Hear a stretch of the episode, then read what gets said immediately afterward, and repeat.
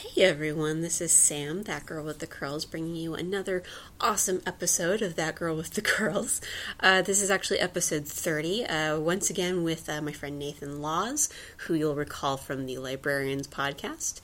Uh, Nathan and I decided we wanted to get together and talk about some cartoons that are gone but not forgotten, uh, mostly canceled before their time, but then we, we kind of jump around here and there. So it's a great conversation. I love talking about cartoons with pretty much anybody who will sit and listen to me, you know, ramble on for hours and hours on end. It's probably why I don't have a lot of people hanging around me at times. But you know what? It's okay as long as I get to talk about great cartoons like you know Kim Possible and Gargoyles and even a little mention of Biker Mice from Mars. I mean, yeah, we're gonna we're gonna go back to at least the uh, the '80s in, in most people's memories. But I'm a big Looney Tunes fan as well, so uh, just prepare for us to be jumping around a little bit. All right, and um, stay tuned for a, a, really important plug at the very end of this episode. It's uh, it's really important, especially with um, the the way things have been going right now with with girls and the media and bullying and everything and and just trying to find that spot that you know uh, means so much to you the things that you love the people who love the same things that you do. Um, so it's just really important uh, that you stick around until the end of the episode. All right? Uh, enjoy it. Uh, come back for more and i'll talk to you guys later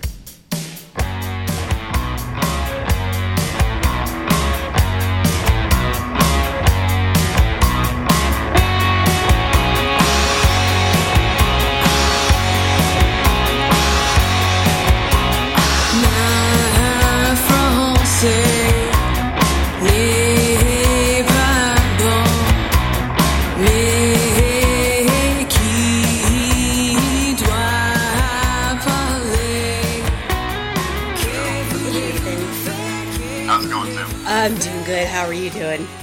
Uh, uh, the uh, this being the worst day of the year and all, with the uh, with the hour getting taken away from us, I'm a little uh, out of sorts. Yeah. when I woke up too this morning, I was just kind of like, "What? It's ten? Really?" That's why I keep saying this is the worst day of the year, which is funny because I didn't know until today that this is like uh, the like, National Women's Recognition Day or something. I'm like, oh give them the day where you take away an hour. How nice. Yeah, awesome. Just one more thing the guys can come after us for. oh my god. So yeah, perfect. No, it was it was it was a combination too of us having friends over last night and so we were up really late. Mm-hmm. And then I didn't even realize until they were leaving at like 2 a.m. I was like, oh god, and it's daylight savings time, isn't it?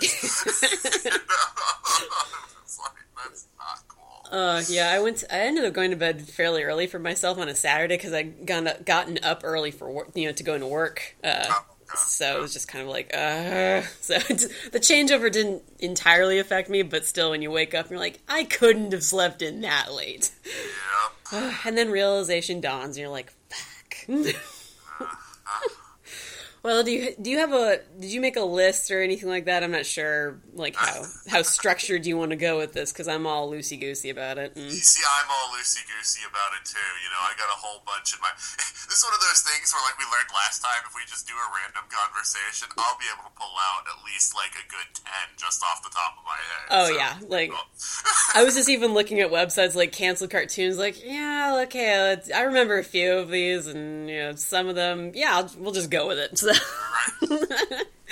uh, so we will just start off now if you're ready. Or sure. cool. Uh, yes, welcome back, Nathan. Uh, two timer already. Like woohoo! Yeah, wow. I, I I'm happy to be here. Yes. Uh, well, I have like a, a cadre of um, you know guest hosts and, and, people who've been on a few times. So now you're in that uh, you're in that little group. You know, well done, well done, sir.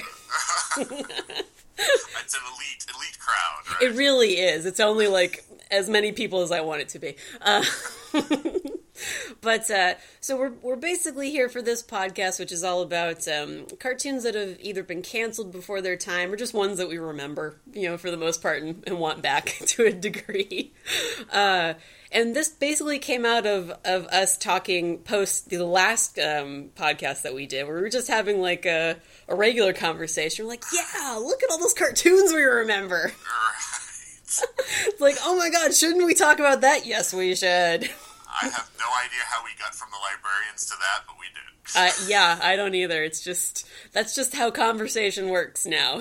Right. like you go from TV, uh, live action series about people who find artifacts to cartoons about whatever.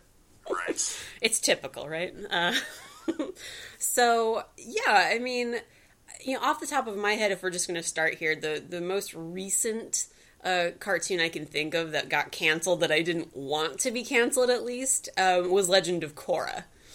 Uh, I don't know if you're familiar. I mean, did you watch Korra or um, Avatar: The Last Airbender? No, and see, that's one of those things. It's one of those ones that I feel like I need to go back and watch because everyone raves about them, and I didn't know much about them. It's kind of during, it's kind of during like my blackout period where it was like uh, after, after I started having kids and like I stopped like paying attention to stuff for a while, and I'm Like only you now do. starting to get back in, you know, to what's the current, you know, stuff. So yeah, Uh, I can tell you right now that it's. I mean, both series are great, but Avatar: The Last Airbender had.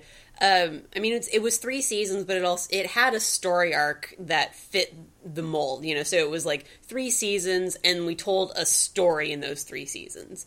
Um, so it, it ended, and you're like, oh, okay, that's fine. Uh, when you get to Legend of Korra, it just feels like because it's set about 70 years in the future um, after uh, Avatar it just feels like that world that they built uh, is so ripe, you know, rife for the, the the taking in terms of like things you could explore, like the evolution of the bending powers and just different areas of the world that you could go to that they haven't explored, or like what does it look like now, you know, that kind of stuff. And it's or they could even do a live action movie about it. no, they could not. oh, let's not even talk. No. I hate that movie so much. Damn you, Shyamalan. but, uh, we, I mean, because they know they have comics for Avatar to that's supposed to be like bridging the gap between Avatar and Korra. I mean, sort of, and they're going to do a follow up comic with with Korra as well after it ended. But it's just like, and I've talked with a few people about this before. Uh, the idea of bending is is really only good for animation. Like you can't capture that as well in comic books, especially if you're going to ape the same style, like the cartoonish style. It's so difficult. I mean, and and the suspension of disbelief is like, I know that they're doing something cool, but it would be cooler if it was animated. I mean, that that makes sense to you, right? Yes, yes, no, I understand.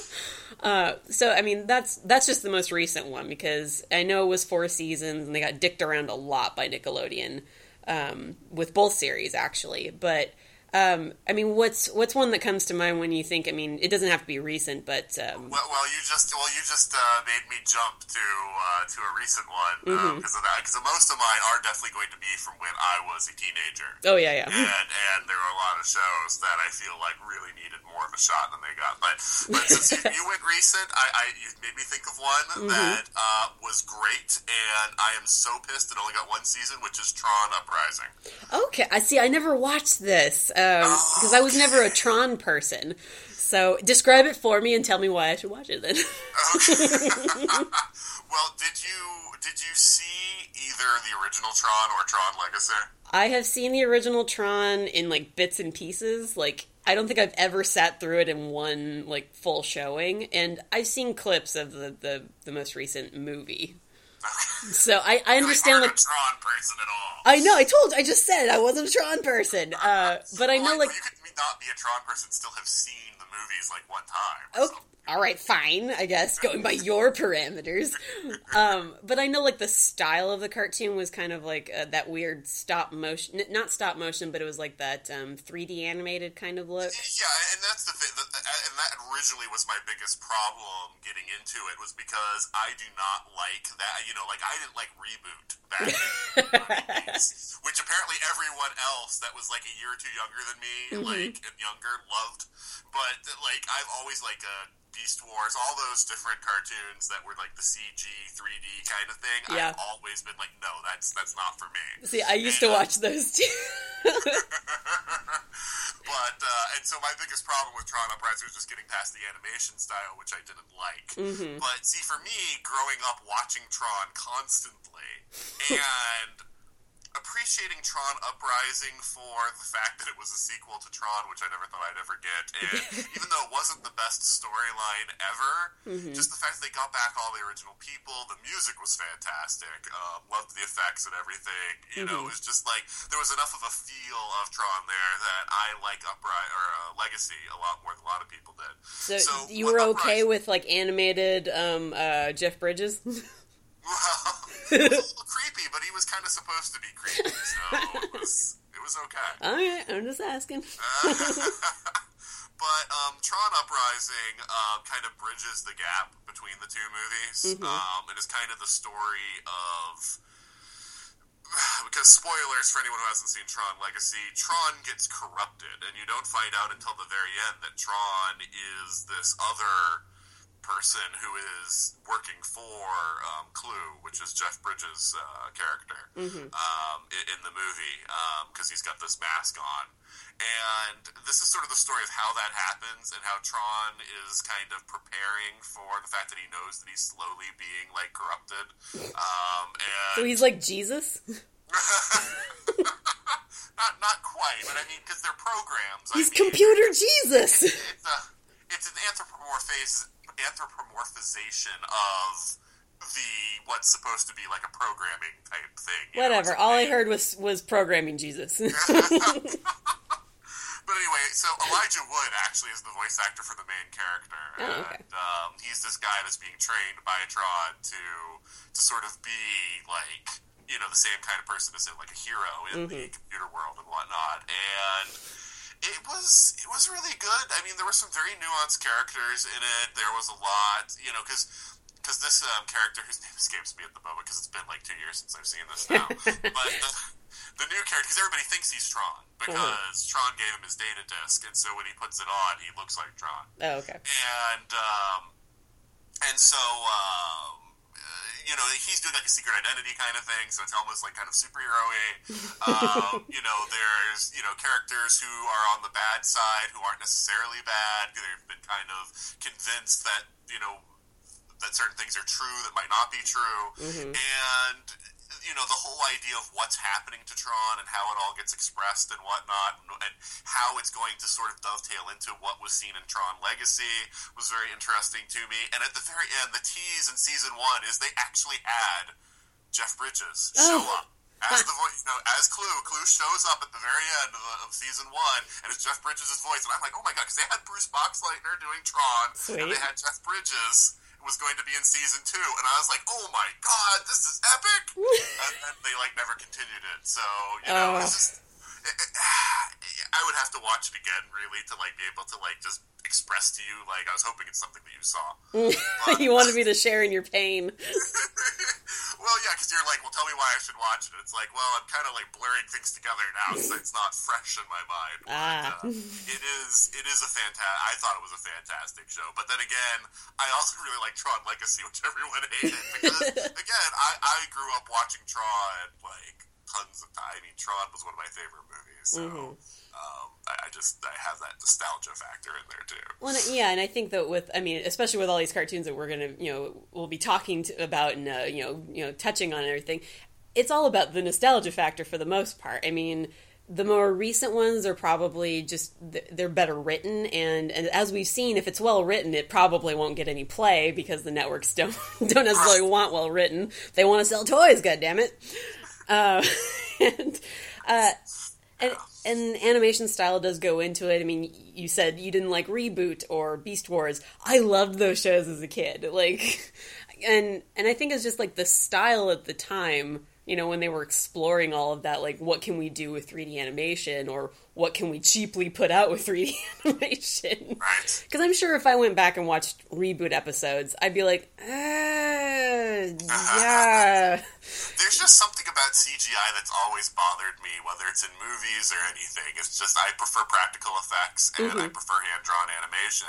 It, it, I mean, nowadays it's starting to get to the point where it's not as big a deal. Like you know, I can watch things like Wreck Ralph and Frozen, which are you know 3D animated, but they're 3D animated in a way that makes them look more like traditional animation. Yeah, definitely. And you know, there are things like there are things that are done with CG, like you know, uh, Lord of the Rings. I always hold up as a really good one for CG animation because they mixed the practical effects with the CG, mm-hmm. and they also so they used the CG just to slightly bend your perceptions rather than to create whole characters out of thin air. Yeah, it's kind of uh, like a rotoscoping. Uh, like the, when I like it when they do the mixed styles sometimes. Like uh, even back when Disney was doing the. Um, was it Mary Poppins and Bedknobs and Broomsticks when they inserted the live action characters into the animated worlds? Yeah.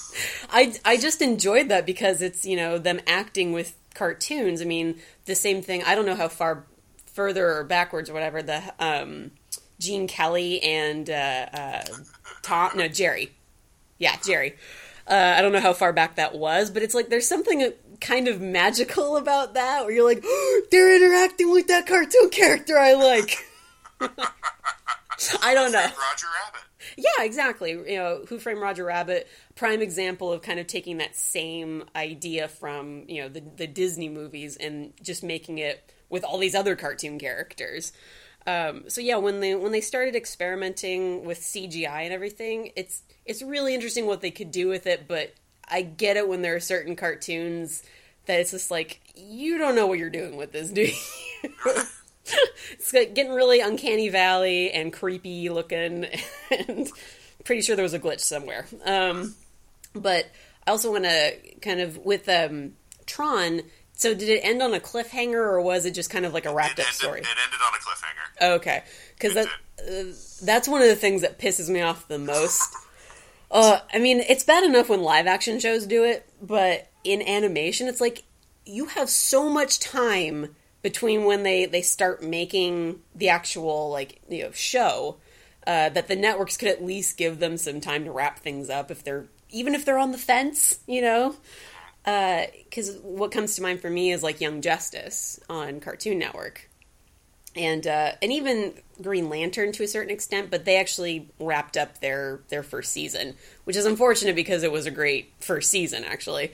Um, but Young Justice is one of those shows that it ended on a cliffhanger that was super awesome. Like, uh, did you did you watch Young Justice at all? I haven't watched Young God Justice. Yet. damn it, Everyone's Nathan! Telling me to.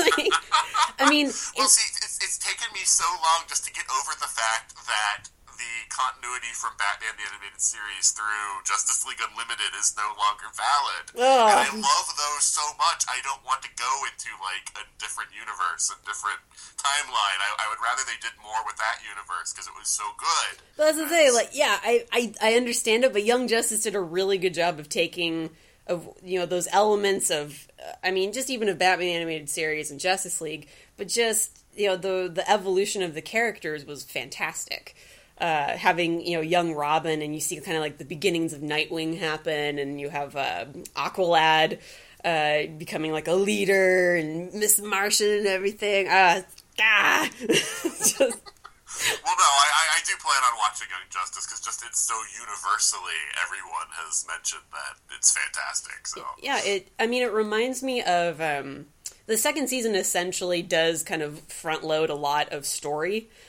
but at the same time it's like it's a lot of good stuff to to be interested in. Like there's just so many different things happening. You're like oh my god what's happening with those characters? Now these ones and blah blah blah blah blah.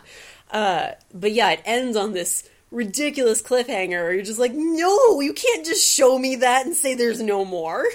Like that's so unfair. Uh, and a, a, friend of mine alan kistler uh, he's he actually knows greg weisman who um, I think. Oh, it's Greg Weisman. That's right. That's why I wanted to watch it because everything Greg Weisman does is awesome. Yeah, exactly. See, uh, so he knows Greg Weisman, and and you know, for the life of him, Greg Weisman will not tell him like what they had planned to do with season three because like you never know when they're gonna. You know, uh-huh, it's like that's his attitude with gargoyles. Ah, uh, I love gargoyles. There's another one. Let's talk about gargoyles then. Yes, gargoyles. That was definitely what I wanted to talk there about. we gargoyles go. Gargoyles is is my favorite cartoon series of all time. Oh, it's so good. it is the most literate series I've ever seen.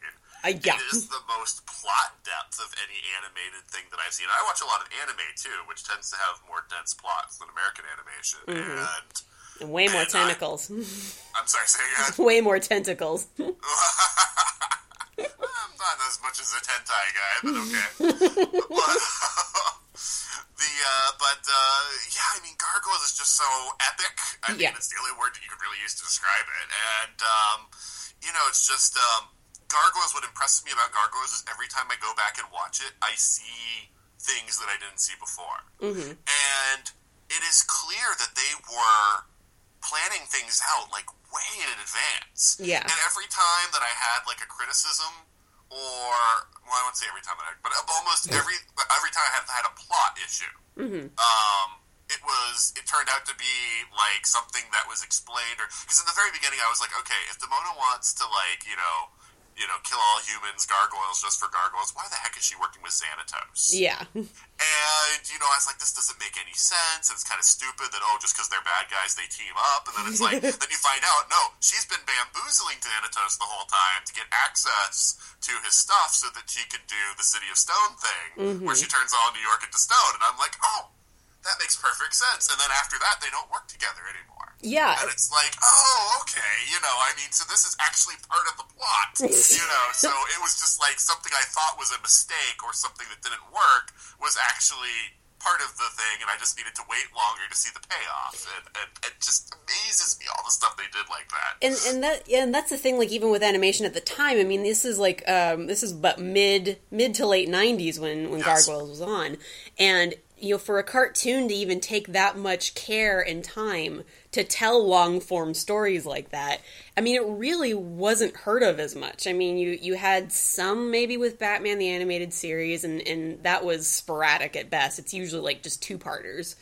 but like with with gargoyles X Men, X Men was doing that around the same time. Yeah. And uh, another show, Exo Squad. Okay um, actually did it more. It was very serious. Exo Squad was every episode led into the next one, rather than Gargoyles, which was there were story arc undercurrents through the whole series, but it didn't necessarily be like each episode you have to watch. You kind of had to watch them in order, but there were a few that it's kind of like, well, these don't matter because they're not Yeah. serialized. there were there were filler episodes definitely but there were yeah there was always a sense like the the more you kept watching you're like oh that paid off and that paid off and just i loved demona's story with macbeth as well like oh, the- that is my favorite. the fact that they even just wove in all of the shakespearean elements too like who'd have thought that a midsummer's night dream and macbeth and all this stuff would make sense in this like context Yeah, Weisman had, you know, one of the well, there is a, there's something that's said in the show all things are true, and Weisman has said that before when talking about gargoyles. And that was sort of his, um, you know, his mindset with it, which is why, like, oh, Norse mythology, you know, Irish myths, you know, Egyptian mythology, you know, I'll just throw it all in Greek mythology. We'll just throw it all in there, you know, and that's that's why I say it's a very literate show. I mean, it's like if you are someone who enjoys myth, you know, this might be how we got on it with the librarians because there is sort of a similarity in some ways between the librarians and, and gargoyles because of just all the different ancient stuff yeah. that turned out to be real and was, you know, something that was influencing our modern world. Um, and it, it, they had like yeah they, there was just so much going on with it. Like it, i mean especially in those those first couple of seasons because when they get to the um what is it chronicles of goliath it gets it gets a little bit more like they're trying to go for more mature stories again with um you know like with cults and you know the the idea that the gargoyles are known um in the city of new york which i think would have been kind of interesting if they had kind of known what they were doing with it i suppose well, yeah, if they hadn't like gotten rid of Greg Weisman and Yeah. let him control the third season, I think it would have worked. Because that was the end of the second season. Was word gets out, you know, people videotape the gargoyles, Yeah. and it's all over the news. And I would have loved to have seen what Weisman would have done with that. But basically, what happened is, for whatever reason, or well, I know Disney put it on Netflix. Before that, first two seasons, Gargoyles had been a syndicated show. Yeah. Which meant that it got over all of the uh, censorship hurdles. because a syndicated show was like, well, if you want to air it, you can air it, you know, but, Yeah. you know, this is the show. And um, then with the Goliath Chronicles, it was on ABC on Saturday mornings Yes. and all of a sudden, and so I don't know if it was creative differences because Weisman wanted to continue pushing the envelope and they didn't want him to, or whatever.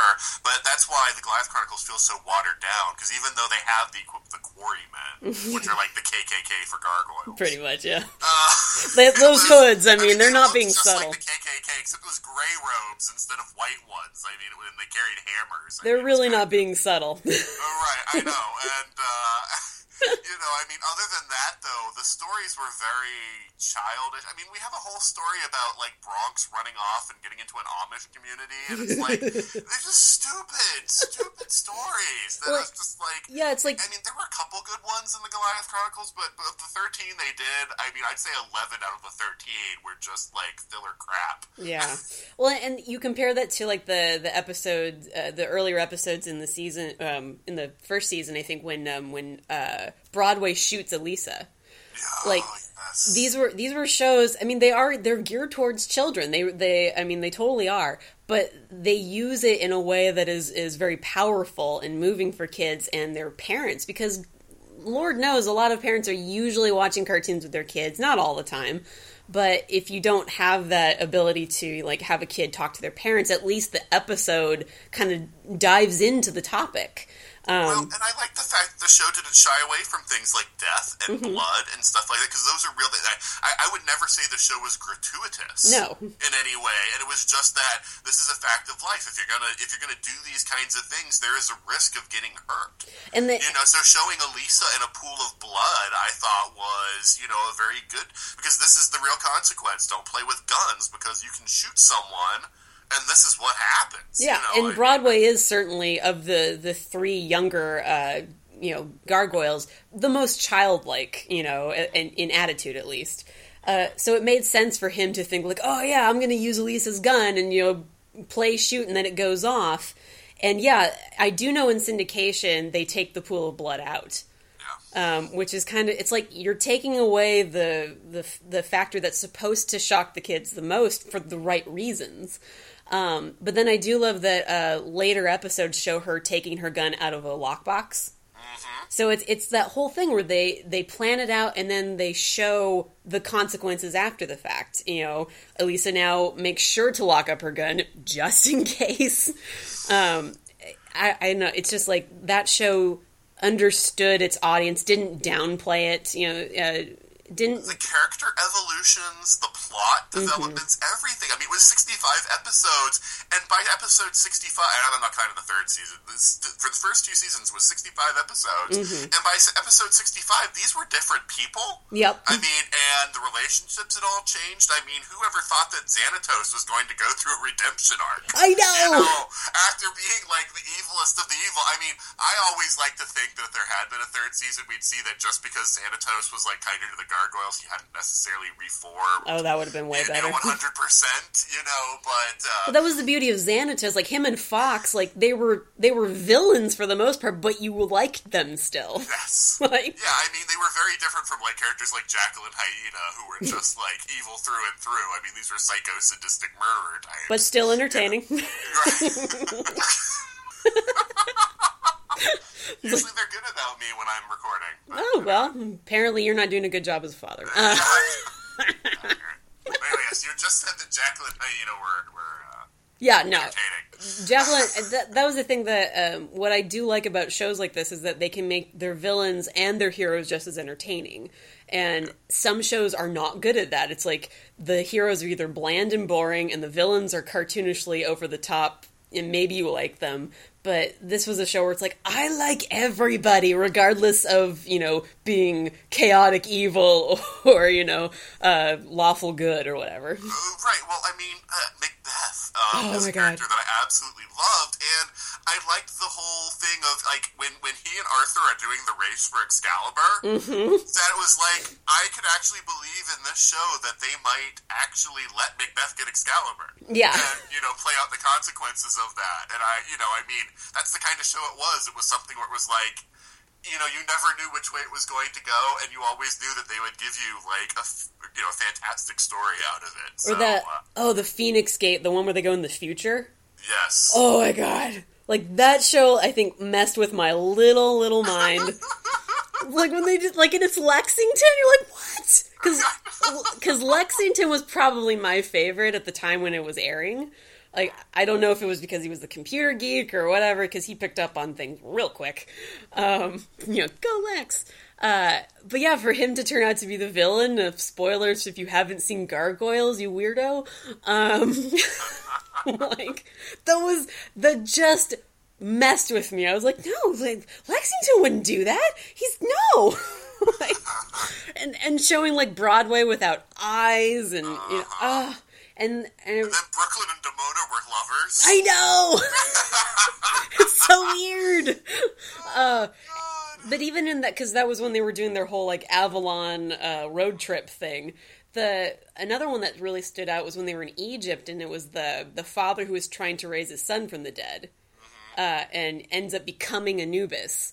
And I th- and again, it's kind of like the gun episode. It's a powerful statement on life and death, and it's just like the fact that you can go back to a show like that. Like you know, when I have children, I could finally get all all the seasons. You know, barring Chronicles of Goliath now, um, which probably wouldn't pick up in the first place. But I can pick those up and show them to my kids or to my nephews and nieces and everything, and be like, you know, here we go. We can talk about this, or I can show you this, and you will you will be entertained and still learn something.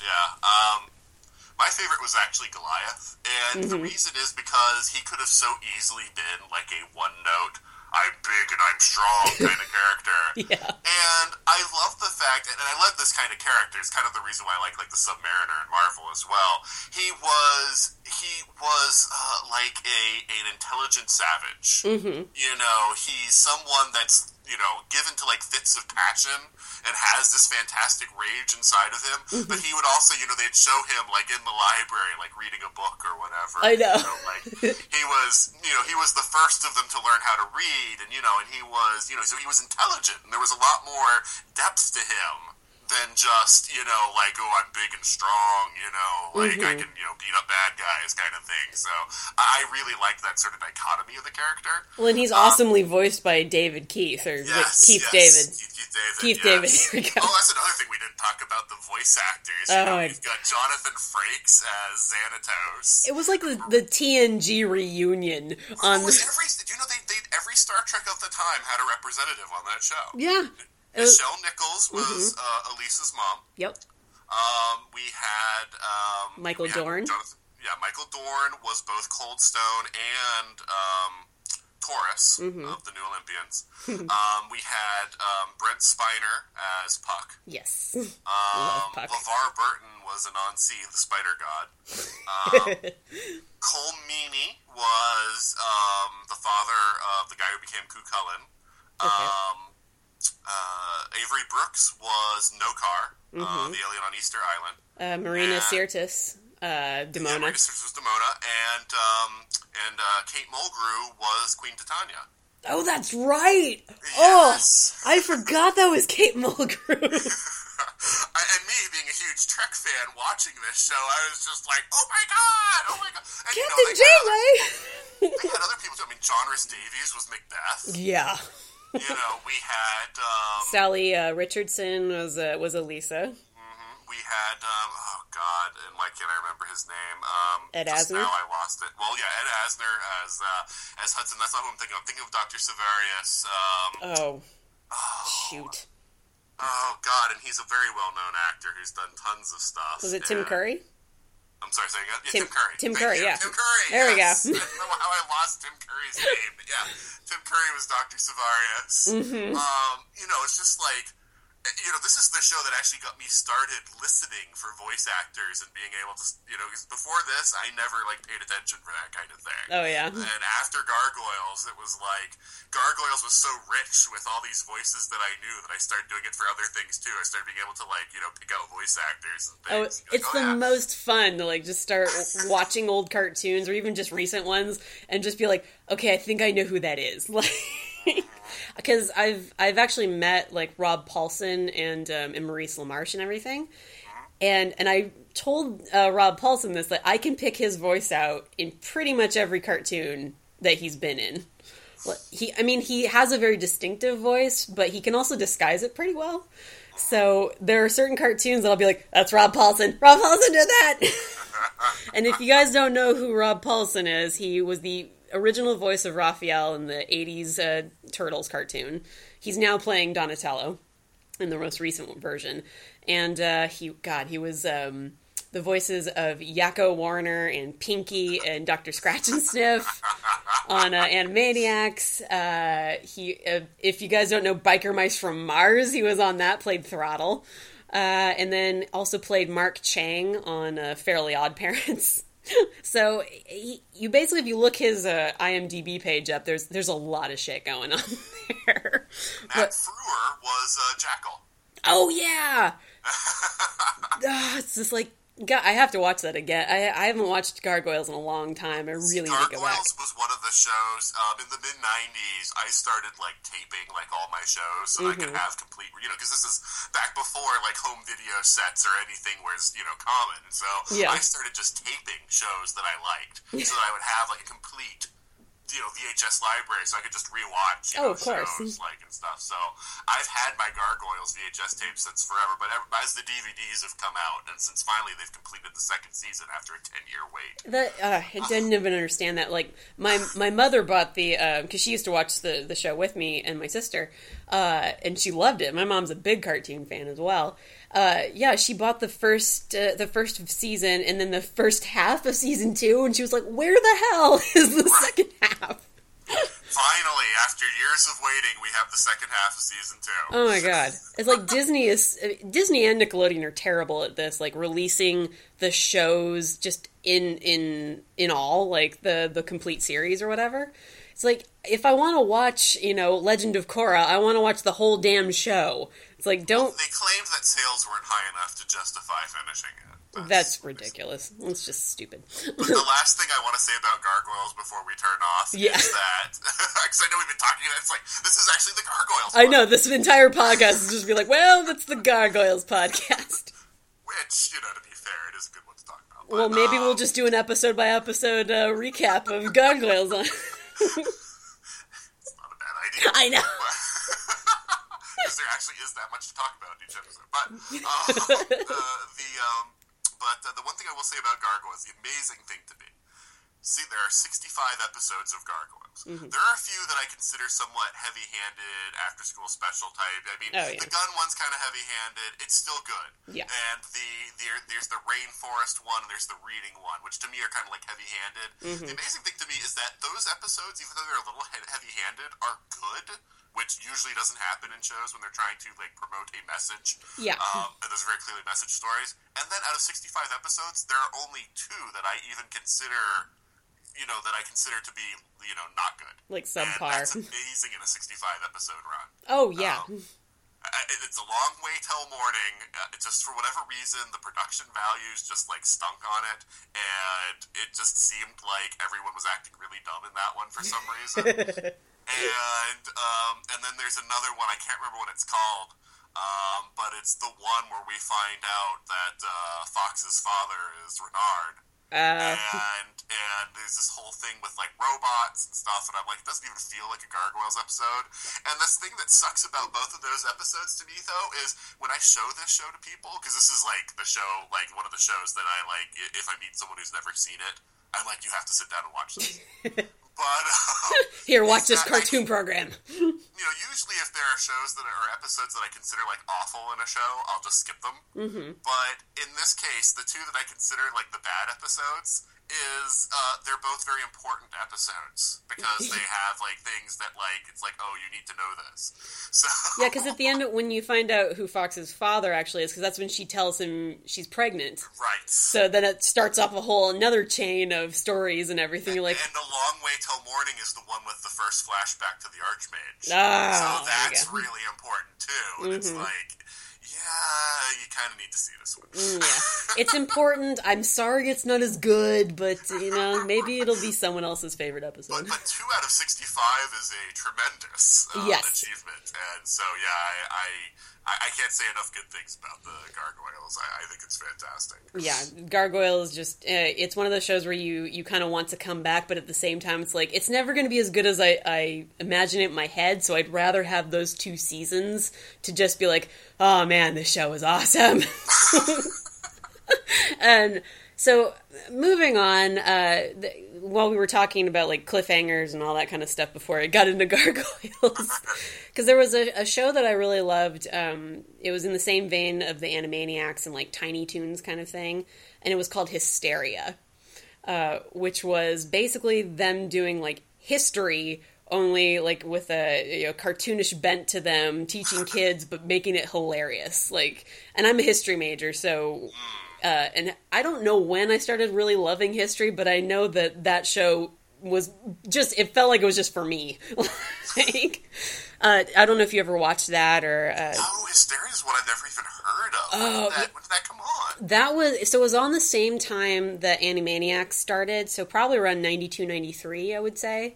Oh, really? It must not have been shown in my area then, because I was still watching cartoons at that point. Yeah, Uh, and from what I can tell, it's like super. I mean, not everyone knows about this one, so I'm not sure, like you know, if, if it just was on at weird times or what was going on here. But I remember it because there were these great clips. Like there was this this one sequence that I really loved because there wasn't like an ongoing uh, ongoing storyline. It was just little vignettes, you know, like you would do Looney Tunes style kind of thing only with a history bent and so like they did the causes of the civil war as a jeopardy show kind of thing. Um and, and they had recurring characters who just kind of popped up or whatever. Like their version of of um george washington he was kind of as played by bob hope type figure. It was great. Like just washington would show up and he had like bob hope's voice essentially. It was great. Because Animaniacs did a little bit of that kind of. Uh, Oh, yeah. that- that's a show I watched like religiously. No, Um, Animaniacs yeah. was totally the successor to Looney Tunes in every way possible. Like, I know Tiny Toons wanted to be, but I, I always felt like Animaniacs really captured what was so great about Looney Tunes. uh, but yeah, Histeria had this one sequence that I, I've loved for for so long and used it like in literature classes. Um, so they had, you remember Cliff's Notes? Uh, so they had a version called Chit's Notes, and they had a guy come out named Chit or Chip or something like that, and this woman's inter- interviewing him, and he's like, "Yeah, I can distill everything down to a sentence, like all any any book down to a sentence." She's like, "All right," and she goes, um, "Old Man in the Sea." He goes, "A guy goes after a big fish." Uh, he's like Moby Dick. A bunch of guys go after a big fish, and he goes Jaws. A big fish goes after a bunch of guys. like that kind of stuff. It just appealed to the, I guess, the intellectual side of me and the historian and all that kind of stuff. It was it was so good, and I think it only lasted maybe a season. Um, if I'm if I'm, I don't quote me on that, but it's probably about that. Uh, but were there any shows like for you, Nathan, that I mean, you feel like you were the only one who ever watched them and that nobody else did? Or... Oh, let me think here. I mean, the one that popped to mind immediately was when Marvel was doing what it called the Marvel Action Hour, Okay. and it had Iron Man and the Fantastic Four. Oh yeah. And almost nobody watched those cartoons, at least at least where I lived, because it was like they was they were syndicated. They weren't like Spider Man and X Men, which were Fox shows and were on prime time Fox, mm-hmm. you know, television. You know, these were shown at like six a.m. on Saturday mornings because it was you know not a network time slot. Yeah. Oh, I remember those two shows. And I used to set my VCR because I wasn't up at 6 a.m. either. I would just let it tape and I would watch it, you know. Underachiever. But, um, you know, Iron Man, so, so, so this is what was Marvel's plan with the Marvel Action Hour, was that they were going to do, like, um, you know, uh, rotating shows, and so um, you know, the first season was Iron Man Fantastic Four. Then the second season was also. But what they're going to do is they were going to, you know, uh, if they had done a third season, they were going to keep Fantastic 4 mm-hmm. and then alternate in another show to be with Fantastic Four. And then if they had gone to a fourth season, Fantastic Four would have rotated out, mm-hmm. and they would have done another uh, show. Uh, you know, to pair up with whatever the, the you know the second one was. So, um, which was going to be the Hulk, which did end up actually happening on UPN, but uh, that's a whole other story. but um, but but so that in this way, Marvel was going to you know be able to continue uh, you know showcasing new characters, mm-hmm. you know, and, and, just do like two seasons with each character. And I thought that was really great. And I know that they had the third season of Fantastic Four planned out. Okay. And it's kind of disappointing to me that we never got to see it because the first season was really bad. I mean, I, I make no, I make no. Uh, uh, uh, quibbles about that. I mean, yeah. It, the, both Iron Man and Fantastic Four were just awful that first season.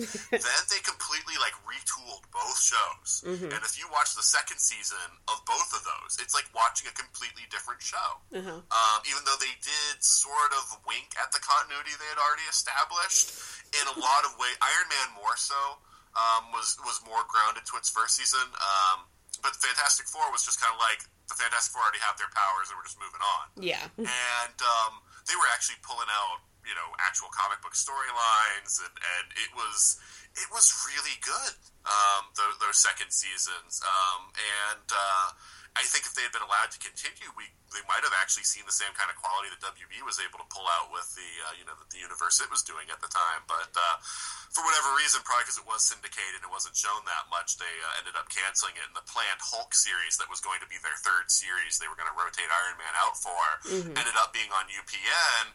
It was kind of cool though because it was still in the same continuity because the, there was an episode where Iron Man guest starred was the same voice actor that had been in the Iron Man cartoon, and oh, then there sweet. was another one where the Fantastic Four were in it, and it was the same voice actors from the Fantastic Four cartoon. So it was kind of nice that they kept that as a cohesive, you know, continuity. But uh, yeah, yeah, because I remember yeah. with the when the Hulk when the Hulk guest starred on the Fantastic Four series, so that's when him and the Thing like are fighting, and the Thing could maybe have died or something.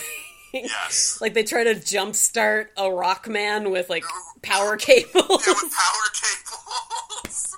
I just remember right, that. I mean, the Hulk is way stronger than the Thing. Yeah. So, yeah, I mean, it got to the point where you know he just couldn't keep up, and, and everyone thought he was dead. Yeah, he was just exhausted. Because uh, I remember that because Johnny got hurt. And then he shows up like right at the same time that Ben is like you know, has collapsed or whatever with like the you know that that whole um little piece of cloth wrapped around the head from where you've had a head injury, just to let you know they've had a head injury. and he's like, "Hey guys, what's going on?" I'm like, "Oh no, Ben!"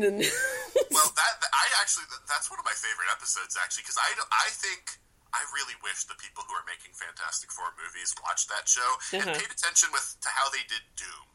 Yeah. Because Doom was perfect on that Fantastic Four card. Oh, he also shows up in an episode of The Incredible Hulk later. Oh. Uh, not the same one with the Fantastic Four. It's a separate one where he's going to use the Hulk to uh, to, to, use against the U.S. military. Like you do. Yeah, like you do. and that's also the one where he ends up giving the blood transfusion to his uh, cousin so that we get She-Hulk. Oh man, also. She-Hulk. yes, yeah, yeah. They, the She-Hulk was done really well too. But but, but yeah, but I do the Doom episodes in Fantastic Four, and Doom is one of my favorite villains of all time. Mm-hmm. They just did the right. They just did it perfectly to me. Of this guy is this like really awesome, like genius, not only in technical matters, but he's well read. He quotes Shakespeare or mm-hmm. you know mm-hmm. whatever piece of literature and whatnot. I'm like, this is what you need. You need Doom to be this guy that's horribly villainous, but he comes off as incredibly charming. Yeah, and that's not what we've gotten in the you know the movie version of of Doom. You know, it was. No you know this kind of sleazy scumbaggy kind of character. That's it's, uh, I, it's no, it's the same like um like Lex Luthor. Uh, so Lex Luthor in the like the Superman animated series and the Justice League stuff, best version of the character since the comics because he's still likable, but he's an asshole, um, and and that's what you kind of like about him. Like he's a they're good villains. The same with Doctor Doom. Whereas the movies have seemed to like not be able to understand that you can have a likable villain, uh, like to an, to the extent that you're like, yeah, I know he's the villain, but I still kind of, you know, dig what this guy's doing or whatever. And I want the hero to defeat him, but they're still pretty awesome as villains. Uh-huh. And the cartoons pick up on that and do really well with them, but the movies just can't, you know, quite crack that nut. Well, it's funny. The movies seem to almost think their audience is dumber than the cartoon does. That it's like, oh, we've got to make this guy over the top villainous, Mm-hmm. you know, to, to sell it. You know that he's a villain because otherwise the kids might be confused or whatever. It's like, well, the cartoon's letting us have a more nuanced villain than you are, and that's you know pri- primarily aimed at kids, even though adults may be watching. You know. Oh, so. exactly, and, and that's one of the more frustrating things too. Like, especially when you're talking superhero cartoons, you know, to an extent, uh, because yeah, you you look at um, Batman the animated series, Superman the animated series, the X Men, um, and then yeah, like Iron Man, Fantastic Four, and even like the Spider Man series, which uh, I wasn't too keen on, but that was for different reasons.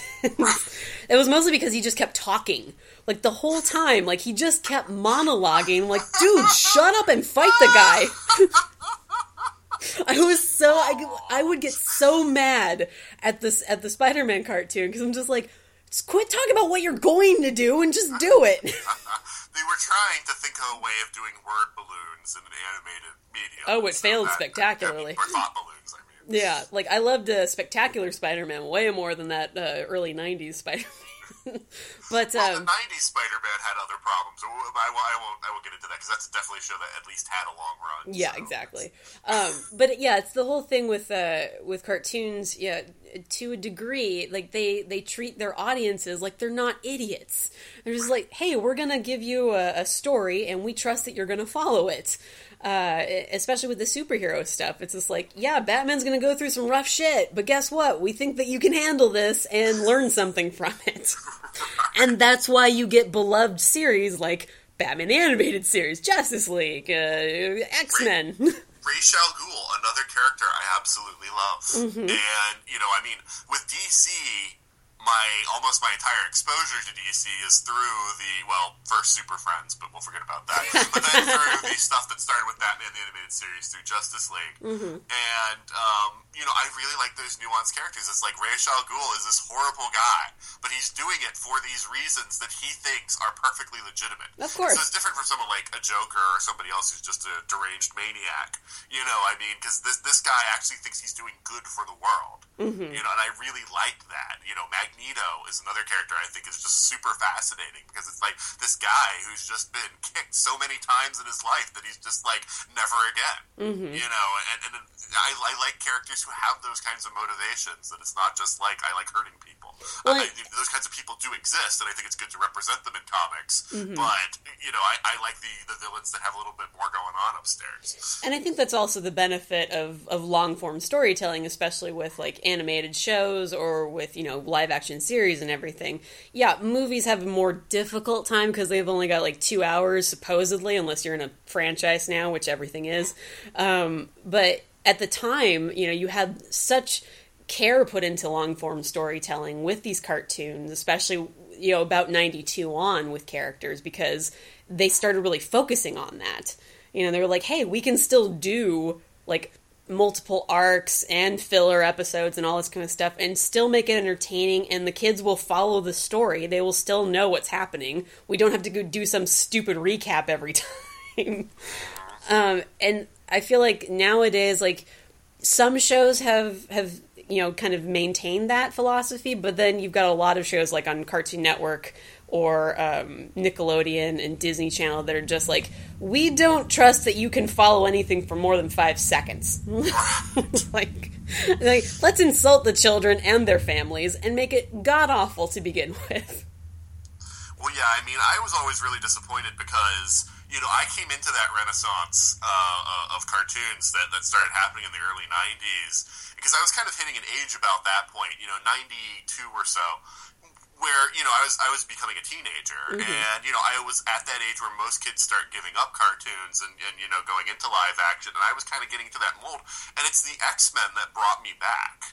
You know, it's that long form storytelling and going like, oh, so you can actually you know, you can actually tell deeper stories with cartoons. They don't have to be like kind of silly slapstick, Mm-hmm. you know, kind of stuff. I mean, then we saw that art form perfected with Animaniacs a few years later. Oh, but, of course. But you know, but I was kind of you know segmenting cartoons into you know there's kind of like you know the dumb silly cartoons for little kids, Mm-hmm. and now there's like these darker you know Batman the animated series, X Men, then Gargoyles followed. It's like, wow, this is some deep stuff Yeah. in cartoons, you know, and that's what brought me back into cartoons, and I never went away, you know. Well, and I- and I feel like you know stuff with um, Avatar and like Legend of Korra, like that's that's picking up on what those cartoons did. Like it's it's long form arc based storytelling with mature themes. That's going like we're not dumbing this down for the audience. Right, right, but what disappointed me was uh, like when I got to like you know 17, 18, like say 98, 99 or so, it seemed like that we, we lost that era. You know, Yeah. it's like um, you know WB was still was doing Batman Beyond at that point, which was still keeping you know that that DC legacy going. Also, an awesome much- show that Right, should have been yeah, brought back. An awesome show, and, but uh, you know, for the most part, like I was watching, you know, flipping through Saturday morning, there was no more of that kind of cartoon on anymore, and you know, I was getting, you know, kind of bummed about it. That it was like, where where is this kind of storytelling now? I, it's come back. It know, has and uh, it has it, it has in terms of the storytelling, but I think that so what what was really interesting because um, do you know the story of how Batman Beyond was created, right? Uh, no, actually, I don't. So, uh, Batman Beyond was created because WB basically mandated that they make a show about a younger Batman uh, to sell toys. That was the whole thing. They wanted to like young it up a lot more, and so Bruce Timm and his production staff, because that was about the time that um, uh, a- the animated series went off the air, and they hadn't quite gotten into, they hadn't started Justice League yet. Right. So Batman Beyond kind of bridged that um, for a bit. But so it was them all being like, we want kind of like a Buffy the Vampire Slayer type feel to go to it. And so they created Batman Beyond um, within the same universe. So it was uh, like this whole idea of trying to sell more toys, appeal to a younger audience, um, which is interesting because Batman Beyond ended up having some pretty damn dark shit going on. It's like then you watch the Return of the Joker, you're like, what? but uh, but that's where that kind of came out of, and I feel like in in that vein, it it was kind of like the the network starting to really go for toy sales, and that practice really hasn't ended because. Um, there was the. Have you ever listened to Fat Man on Batman, uh, Kevin Smith's podcast? no, I haven't. So there's an episode where he's talking to Paul Dini, um, who you know did all the animated series and everything for for WB and Batman and everything, and they go into great length about the fact that you know networks like Cartoon Network and Disney and well maybe not Disney but Nickelodeon and everything, they are so keen on getting toys sold that they have wholly like looked at like girls as an audience and said like no they don't buy toys we need to appeal I've, to the I've heard of boys this, even though I didn't listen to the podcast. yeah. So it, it's a mentality that's very strange to me, but yeah, it's this this old school mentality of like who your audience is. And networks don't seem to understand that. They're like, "Well, we made a superhero show and why are girls watching it?" It's like because girls like superhero shows, you idiot. like Well, I will say, Batman Beyond, I hated the character of Dana. I didn't know why Terry like never broke up. Well, they did break up, I guess, a couple of times. But Yeah. it's like I don't know why he ever went back to her. Uh-huh. It's like I was like Terry should be dating Max because Max was awesome. well, even um even 10 like when they created the character of Melanie. Yeah, I mean anyone. I mean, because it was like you know, because I was hoping that they would go for more of like a Spider-Man feel in the sense of he's a teenager, he's going to date multiple people in his Mm-hmm. life. But even when they brought it into Justice League, you know, he ends up getting married to Dana. I'm like, there's no way that relationship lasted that long. Okay? I mean, this is not. I mean, uh, so so there were some things there. I thought like Batman Beyond didn't quite have the same level of, you know, like story building that the first two had. Uh, you know, Yeah. Batman Superman, but uh, there are definitely episodes that you know kind of fall fall by the wayside there but i think like yeah as an as a continuation of the animated series in that universe and i i especially love that they wrapped it up in justice league because Yeah. they didn't have the ability to wrap it up on their own show another spoilers thing. Okay, Mm-hmm. the, the, the making him actually Bruce Wayne's like son, though. Yeah. I hate it. I hate it. I hate it. I hate it. I want that part to be stricken from it. But otherwise, I like it. It's just that I felt like was so heavy-handed and unnecessary. yeah Um, it was you know, I, they didn't need that extra link. No, it did, and then it all it got me wondering was like, so does that mean his little brother is also Bruce's son? Because his his brother had the same dark hair and complexion and everything, so it's like I'm pretty sure they just replaced all of his father's DNA with Bruce's. so his younger brother is also related to Bruce Wayne.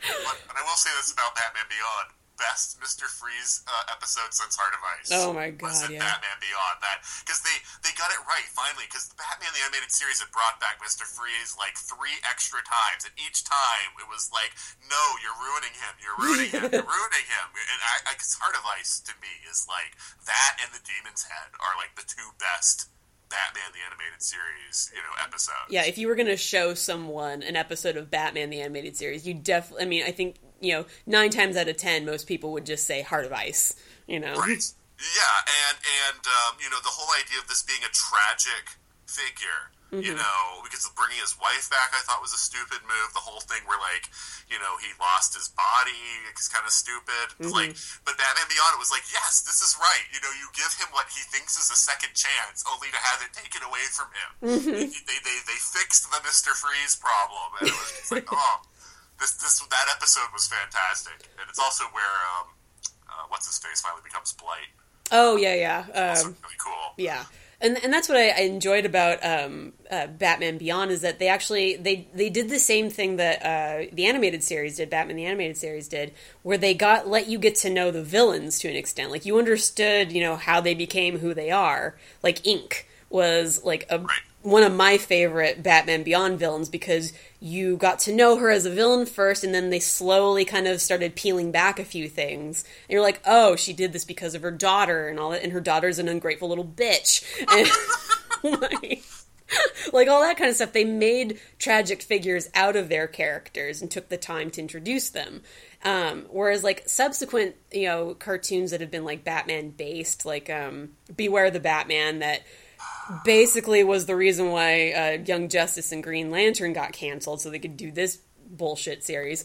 Uh, I just like I I've seen every Batman you know you know cartoon since an- uh, the animated series came out. And so watching that and just going like this is what they canceled those other shows for. This piece of trash. like they start off with Professor Pig and Toad and do nothing with them. Like absolutely nothing because first of all you're starting off with Morrison based characters.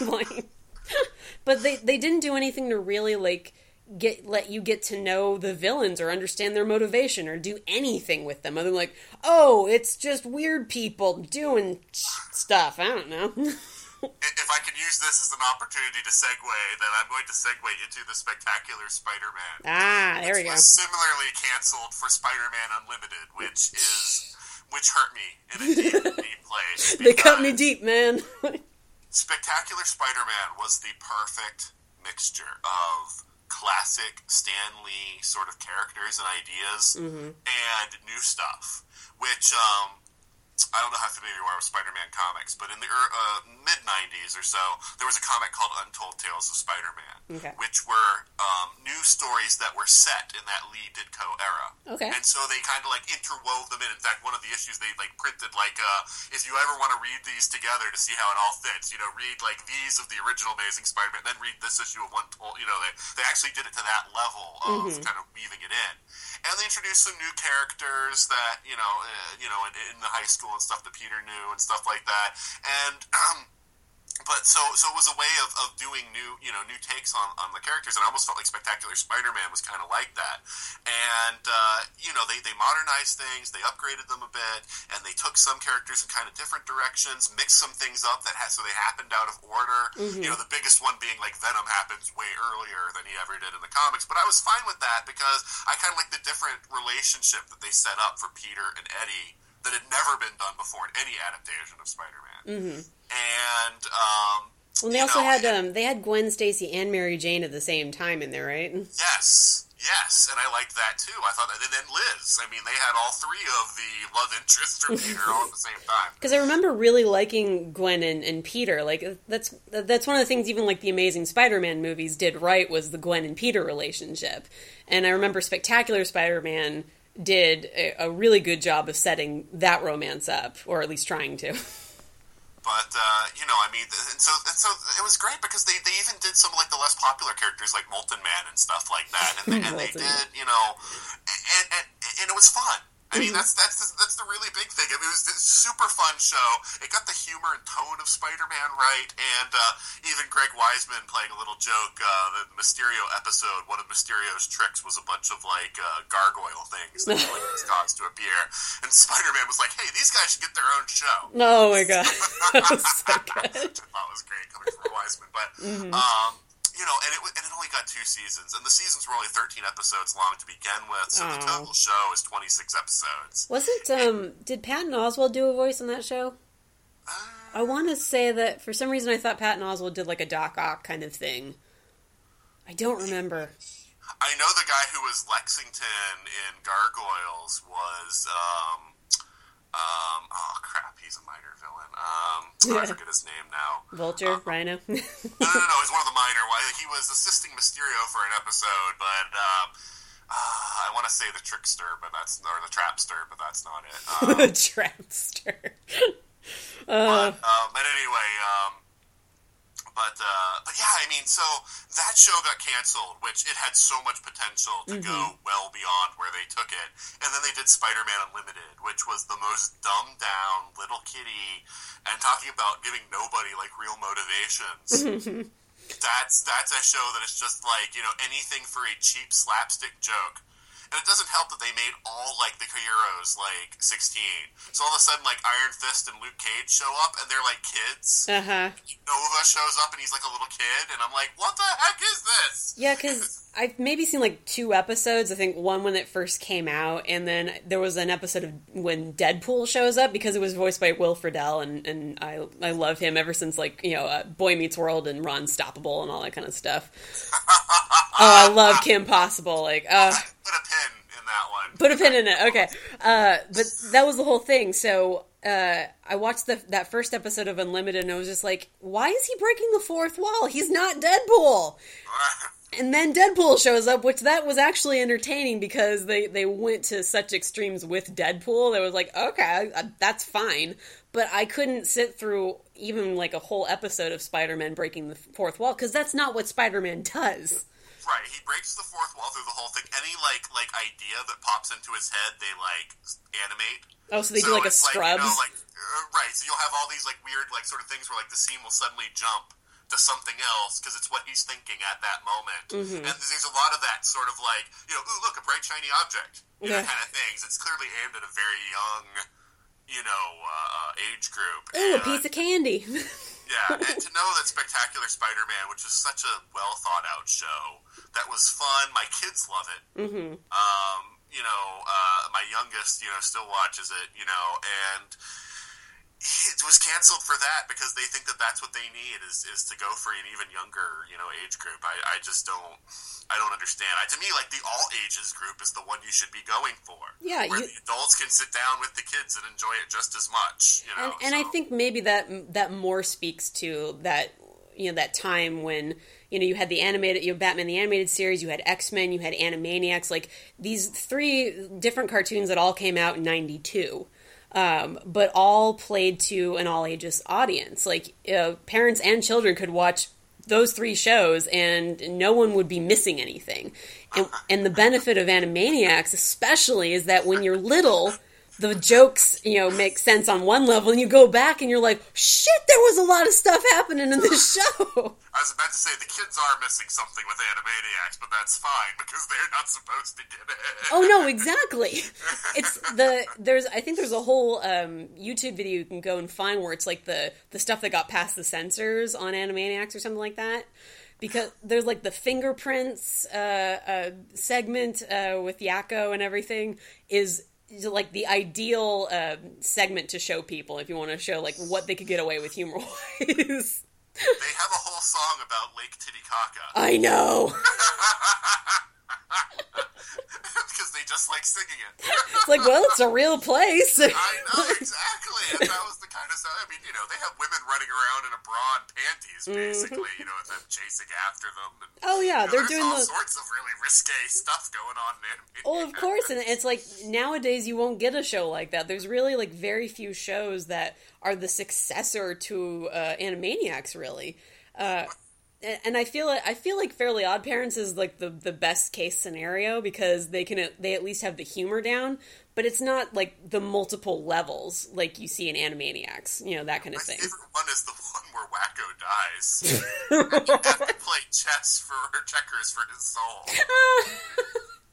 I love it when people go back to Bergman and they everyone wants to do the playing chess with with death bits.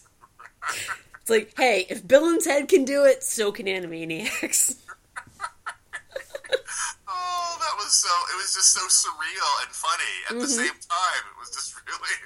Well, it's like a show that'll do an entire episode devoted to the Pirates of Penzance or something like that. They'll do the songs, uh, or like Les Mis. Like it's it's actually a really well read show.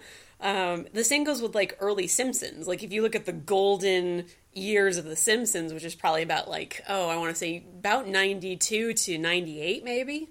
Um, I mean, your your mileage may vary on that one, but th- that was when they were at their most satirical, at their most you know highbrow and lowbrow humor that were just yeah, the episodes I'll watch. yeah, exactly. Once you get into the double digits, it starts getting a little mucked up, but there are still some episodes that are, good. But yeah, in the, those golden years, it's just like this is all good. um, and, and so yeah, I think that a lot of that uh, speaks to why you know parents and kids uh, love those shows and why when we were younger we loved them and now we still love them. You know, as we go as we grow as we've grown up because there were levels to those shows that you can still experience as a child, as a teenager, as an adult. Um, I mean, correct me if I'm wrong. Yeah, no, I, I, I completely agree with you. Um, but you had mentioned Kim Possible before. Yes, I did. Kim Possible is awesome. Uh, yes, yes. Talk, talk to me about Kim Possible because this is a show I've got a kind of a funny story about. But I, you, since you introduced it, you should introduce. Oh no, because Kim Possible is one of those shows that you didn't think was going to be good. I mean, it it really kind of it was almost like this Buffy the Vampire Slayer trying to like knock off type of thing, um, or at least that's how it felt when it first came out. You're like, okay, you know, teenage girl, secret life, blah blah blah. But you watch it and it's really well done. At least you know I think it is. Apparently, your story is going to go might be in the opposite direction. but I really enjoyed it. No, the funny thing about Kim Possible for me is I watched it well after it was ever on. Oh, okay. It was like early 2000s or something. Mhm. I, I watched it like 2010, 2011 or something, flipping through one, one of the cable Disney channels or something. Uh-huh. And I was just, because I'd heard of the name Kim Possible, but I knew nothing about it. Yeah. And I'm flipping through it, and I'm just, I'm just sitting there going like, this show is amazing. you know, I, I had no idea. You know, it's you know Kim Possible. It's you know about this you know girl that saves the world or whatever, and it's like the villain. Uh, you know, like uh, the main villain. Oh, name escapes me Dr. right now. Drakken, yeah. Yes, he is hilarious. And it's John DiMaggio who's a bender on Futurama. Oh, okay. Yeah, him and uh, Shego are amazing. Ron is just so lovable in his pathetic, you know, little way. Mhm. Um, you know, Kim is awesome, and I like that they even moved their relationship. You know, so I'm watching it on uh, you know cable channel where they're showing all the episodes out of order. So Mhm. you know, I'm I'm seeing like it all truncated together pretty quickly, and you know, I kind of like the fact that you know, like it goes to like where they're actually even dating and everything. Oh, yeah. uh, you know, and the whole the whole thing. Uh, I finally did get to see the movie. hmm You know, so I got the explanation for all of that and everything. and, it's- and, and, and I just, I just loved Kim Possible. I thought it was just the most fun little show, you know, ever. And she was, and you know, just her attitude. And and when know- and Kim Possible is one of those shows. It was the first Disney show that actually got brought back after um, because it had only been Disney had like this thing where they would only let an animated show go to a certain amount of episodes before they would they would just cancel it. That was it. Like that was a thing. But Kim Possible was the first cartoon where the fans basically said like, "No, we want this back." Like it it had more to it than than a lot of other Disney cartoons, and so they did. They brought it back because fans demanded it, and it was still just as good as when they brought it back. Did you see the one with Adam West? I did. Adam West is like the him and Shatner are I think the two greatest guest stars you can get because they just play themselves now.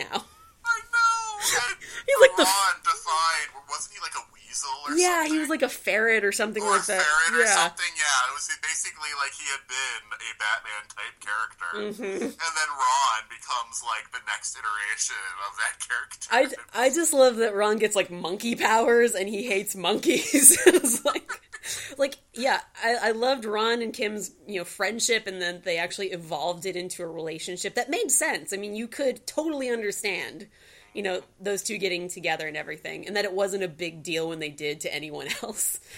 right. um, like that and and i just loved the world that they built of kim just basically being just really good at what she does and having all these people she can call to give her rides to places and like it was always like some other thing she had done in the past that led to however she got to wherever she was going it's like where are those stories those stories sound awesome but even the ones you're showing are awesome like there was um what is it like the scottish guy who's really into golf like that villain I always kind of liked him, and I loved Shego. I think Nicole Sullivan, who was her the voice actress for her, just like one of the best like sidekick characters who could have easily been her own villain.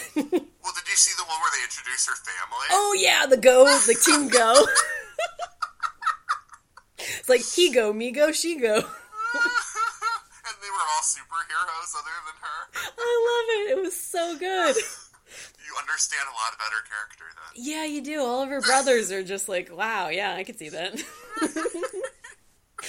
oh, they did such a good job of building up that kind of almost superhero and James Bond type world. Mm-hmm.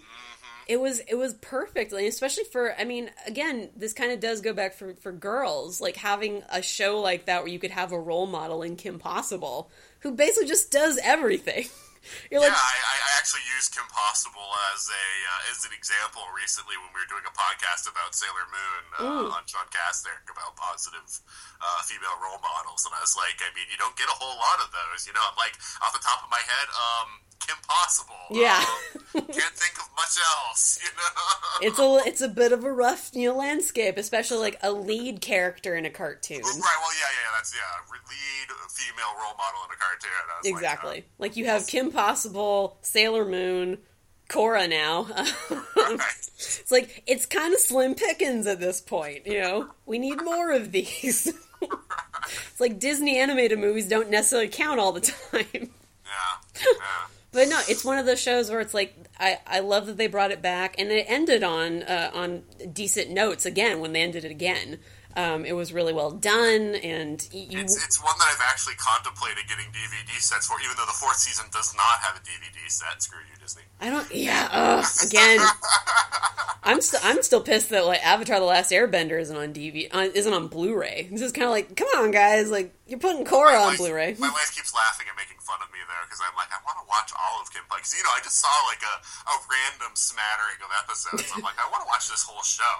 You know, I Everything, that's just how much I liked it. I mean, it was, and it's certainly not a serialized show in any sense. Even though it does, you know, there there were some you know developments over time. oh yeah, You know, but uh, you know, I, I, I just want to watch that whole show just because how much I enjoyed the ones that I did see. it's just it's a show that just got better with with age, and, and I think it's a relevant show, especially nowadays. And um, I think the because we're we're at over an hour, but there was one that just kind of popped in my head. So Samurai Jack. Yes, that was one I definitely wanted to talk about. Uh, let's close on Samurai Jack because this is like one of those series that everyone wants to come back because it really was canceled before its time. I mean, the, uh, I've had the benefit with this podcast of being able to talk to Phil LaMarr, who uh, who voiced Jack, and then I've also talked to Andy Suriano and Jim Zub, who are working on the current comic out of IDW.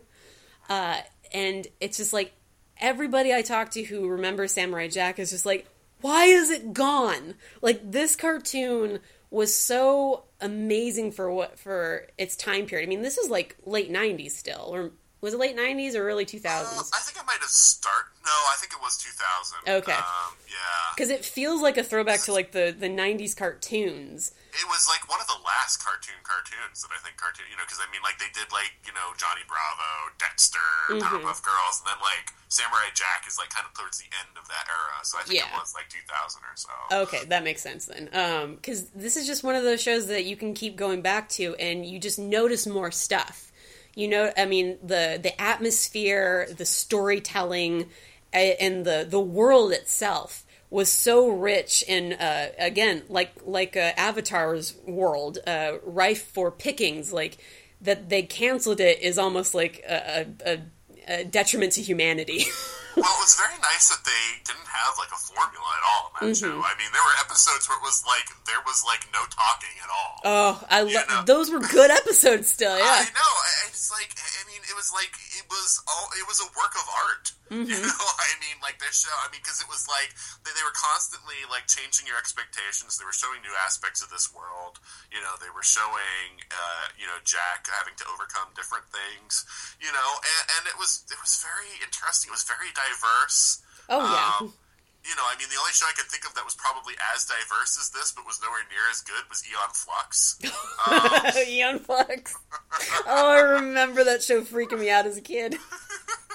But uh, yeah, and it's the whole thing of you know, I mean, that's a show that to me, the last episode really ought to have been the final showdown with Aku. Oh yeah, and and it's unfortunate that Mako uh, is is has passed away since because it's like I, I honestly believe nowadays because with the the nostalgia factor being so high with people.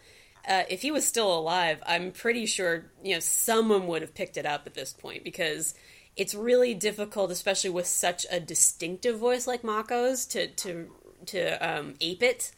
They tried it with Avatar: The Last Airbender because he died during production of that, and the guy that they did got to bring, you know, brought in to, to replace him was okay, but you could tell, like it's it's just his voice is so distinct.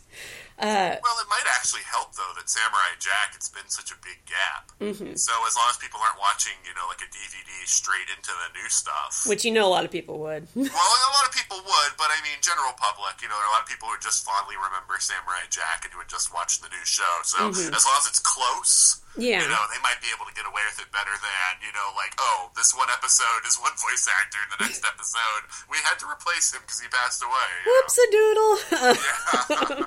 but yeah, it's it's just one of those shows. Like if you read the comic book, the the comic actually does a really fantastic job of feeling uh, just like the cartoon. I mean, obviously with animation and, and static images for the most part, you can't get everything, but Andy Suriano, who is the artist on the comic and, and co-writer, he worked on the the original series.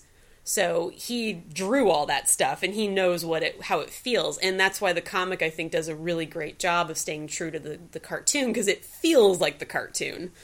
Um, even the opener of each comic has the uh, the intro.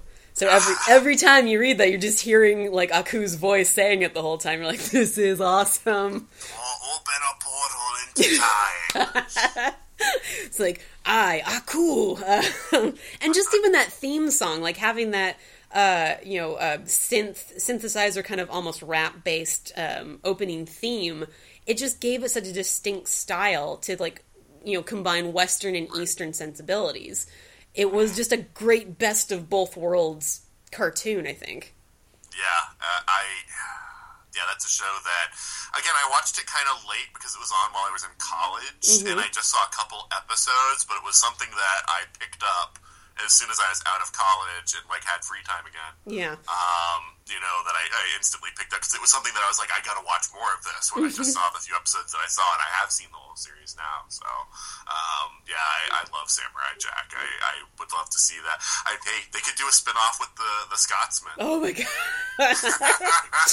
I do love that he has a machine gun leg. It's just so good. It's so good. I mean, if Robert Rodriguez can put that on a woman in what Planet Terror or something like that, you know, I'm pretty sure he stole that from Samurai Jack. Uh, but yeah, it, it's just one of those shows where like I want it back so badly, and they keep you know teasing this idea that they're trying to do another like live at like maybe a live action adaptation or new show or whatever.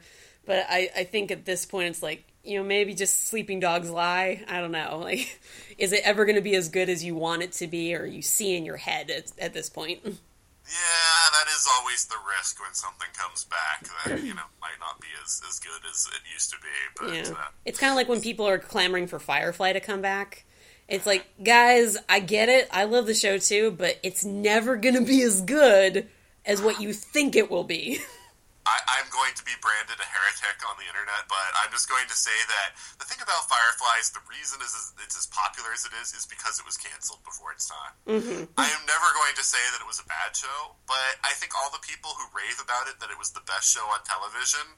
I- I'm sorry, no. I mean, there's not enough. It's how can you compare it to shows that lasted seven seasons like Next Gen or ten like Stargate? You'll never know how that show would have turned out if it had continued that long. Mm-hmm. You know, it might have been the best show ever. Maybe it wouldn't have been. But we have 16 episodes. You can't really. And a I'm movie, sorry. technically. Right, and a movie. Yeah, you, you can't really compare it to other franchises and say it's the best show ever. I'm sorry.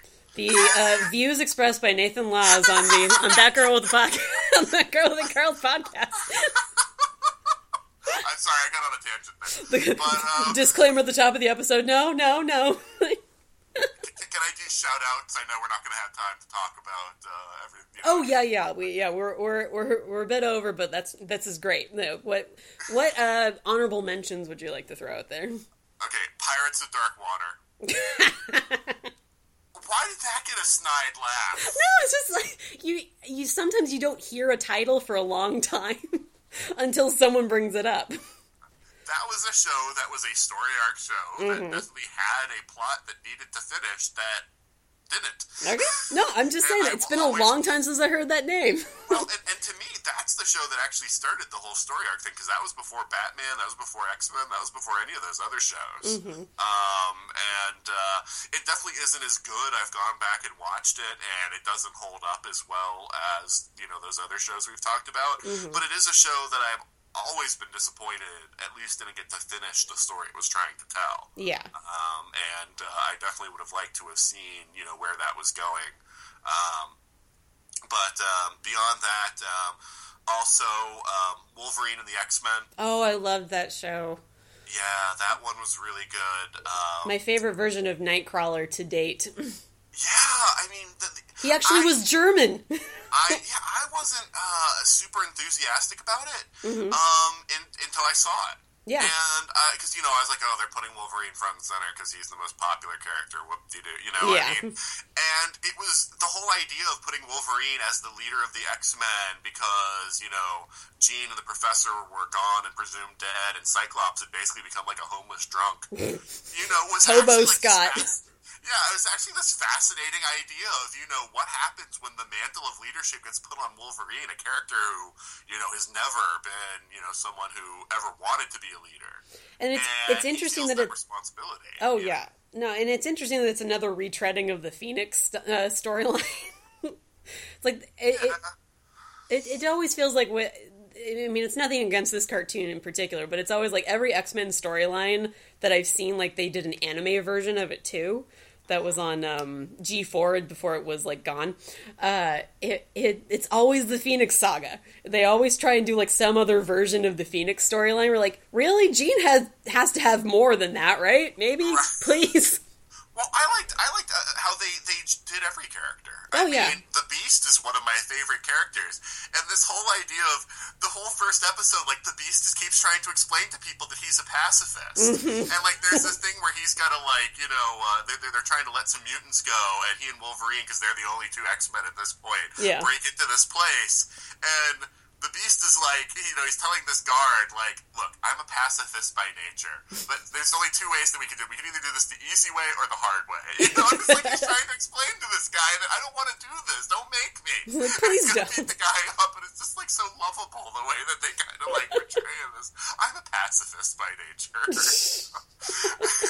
and, and, and so yeah, I mean, they crammed a whole lot of characters into it, but in a way that you know they they showcased about as many X Men type characters as the whole Fox series. Oh yeah, twenty six episodes instead of sixty five, but it never felt like they were forced. Well, and they even made like Emma Frost a main character, and she was really well done, and and her abilities. I think she goes up against Psylocke at one point, and it's you know it's just really well done, and and yeah, the the fact that they could fit that many characters into like maybe 22 episodes. I think was that as far as it got, or did it go a second season? It's, no, no, no. It never got its second season, and it was a 20. It was a 26 season. Okay. Um, and yeah, but they never got the second one. That, and that was another one. Ended on a cliffhanger for the second season. Like, damn it!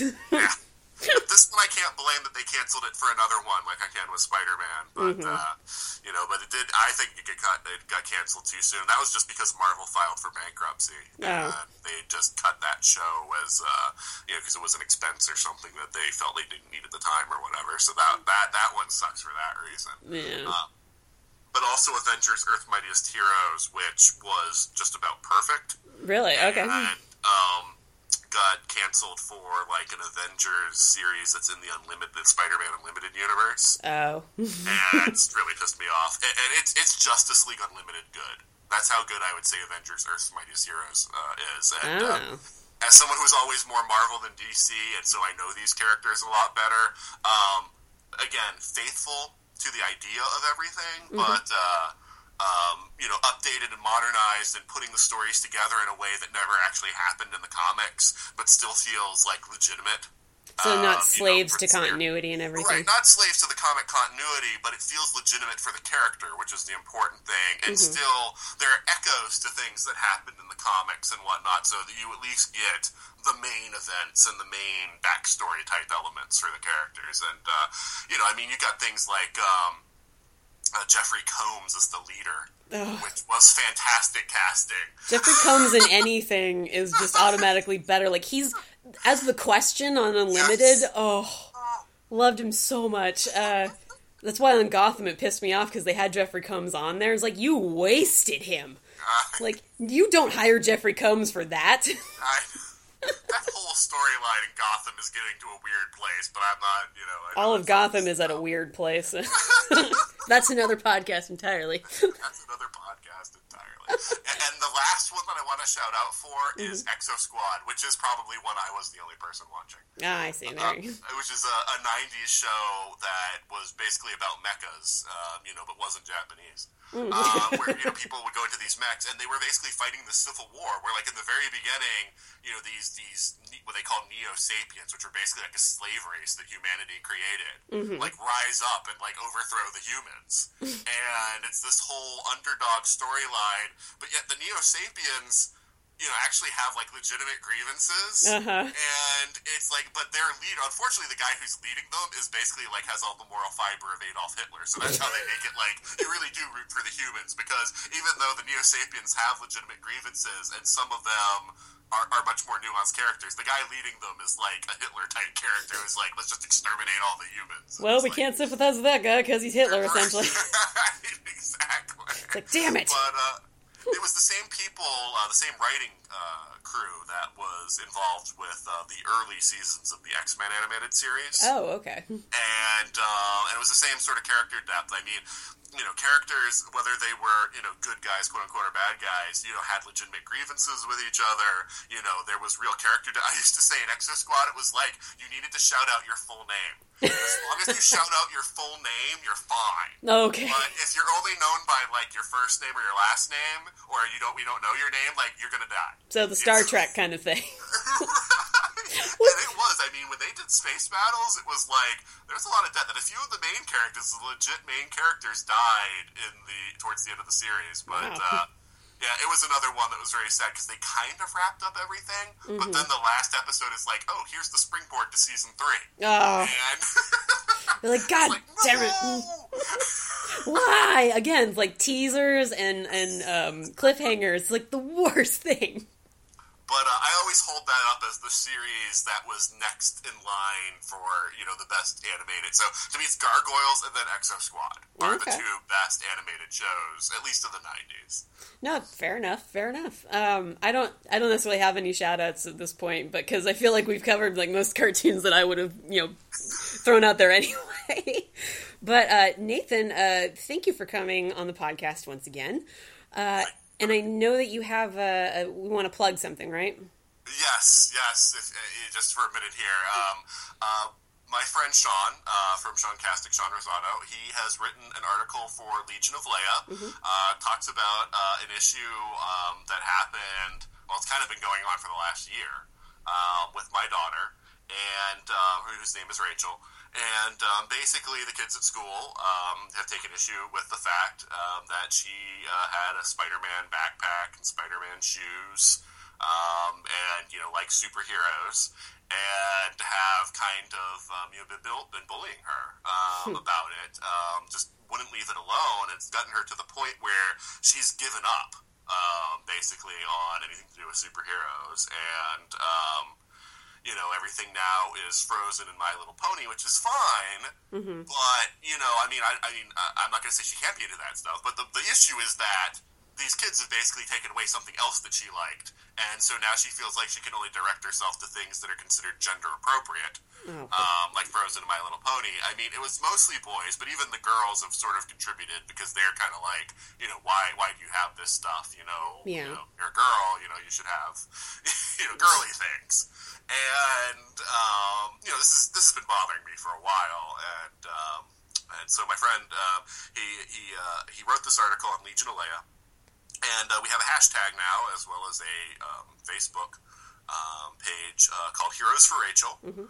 And what we would like is, um, especially ladies, to share stories of your geeky interests. You know, things that might be considered, you know, by some people to be more male oriented, but things that you're into. Show her that, uh, you know, that that she shouldn't be afraid to express herself in this way. You know, even send like pictures or anything if you've got anything. Mm-hmm. And guys, you're not off the hook. Um, you can either you know share the uh, you know heroes for Rachel with other people, or you know just talk about bullying in general. Uh, if there are any you know circumstances when you've been bullied about something and you've had to overcome it, you know, share those kinds of stories. We'd like to hear that kind of stuff as well. So um, yeah, I mean, I'm I'm I'm hopeful for this. I'm hoping that it will make a difference, you know, for her. And uh, you know, there's been some, um, you know, some good uh, interest so far.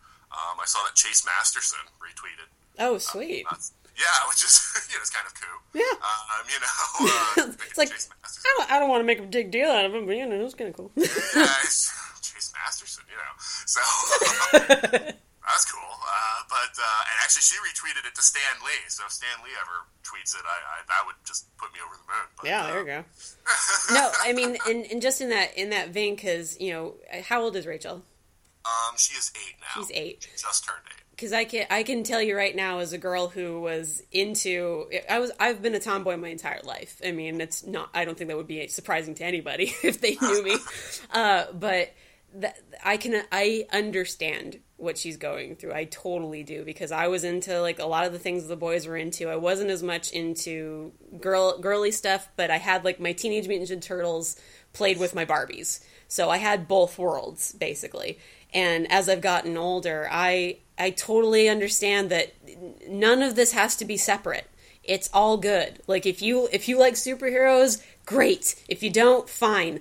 Uh, you can mix and match everything. It's all there for you and no one can take that away from you. And the fact that these you know kids have you know in to a certain extent have pushed her to like fall on what's appropriate, quote unquote, because it doesn't matter. Everything's appropriate. Like if you if you want to you know play with trucks and dolls, you can do it. like, yeah, I mean that's what we've been trying to explain to her, my wife and I. But you know, some people have told us, yeah, but you're her parents, so yeah, you know, no, I, I get that part. Other people, you know, say the same thing and, and, and, show her by example that you know it's not. You know, I mean, when I was a kid, I watched Rainbow Brite and Jem. Hell you know? yeah! I mean, I mean, to me, I mean, it's like, and, and, yeah, I probably didn't really share that with anyone because you know, I, I, I probably thought I was a little odd to do that, but it's like, you know, like I've never drawn that distinction. You know, we just talked about Kim Possible. I love Kim Possible. Mm-hmm. I love Sailor Moon. You know, I mean, it's like things that are, you know, I mean, I think it's kind of arbitrary, you know, this whole, you know, male or female, you know, it's entertainment. Exactly. You know? I mean, it's like whatever, you know, whatever entertainment you want, you know. It's so. it's all, and that's the thing, like it's all uh, there for for everyone. It's not girl and boy. It should just be kids kids want to, you know, uh, play with whatever toys they want to play with. It shouldn't matter if it's, oh, this is for boys and this is for girls. Like, no, they're just toys and they're just for kids, you know, or adults, depending on how old you are, if you're young at heart, I suppose.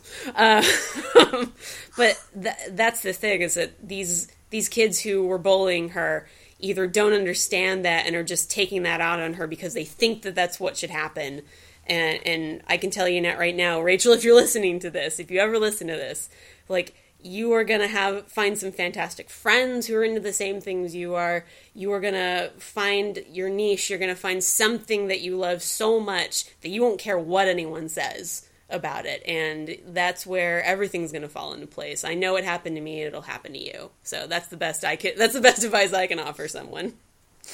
Um, but Fantastic. yeah, and and Nathan, I'm really glad that you you wanted to plug that too because as we're recording this, it's International Women's Day, and I think that's appropriate that we we end on this too because it's it's so important that women and girls understand that there is nothing that's off limit to us, off limits to us.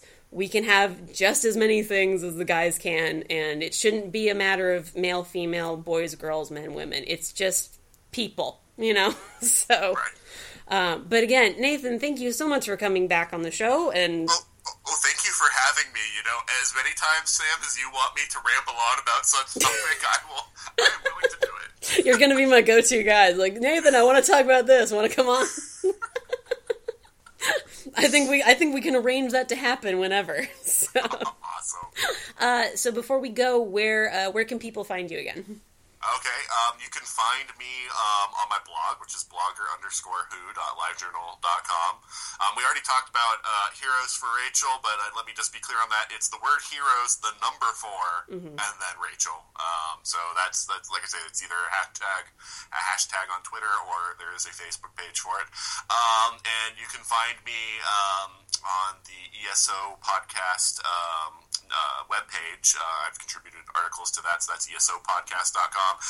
And you can find me uh, periodically on various uh, podcasts on the ESO network, such as the Revcast, as well as uh, Earth Station 1, Earth Station Who, and of course Sean Castic, where I am the co producer uh, with uh, my friend Sean Rosato. So um, check me out there, and uh, hopefully I'll see you guys later. Yeah.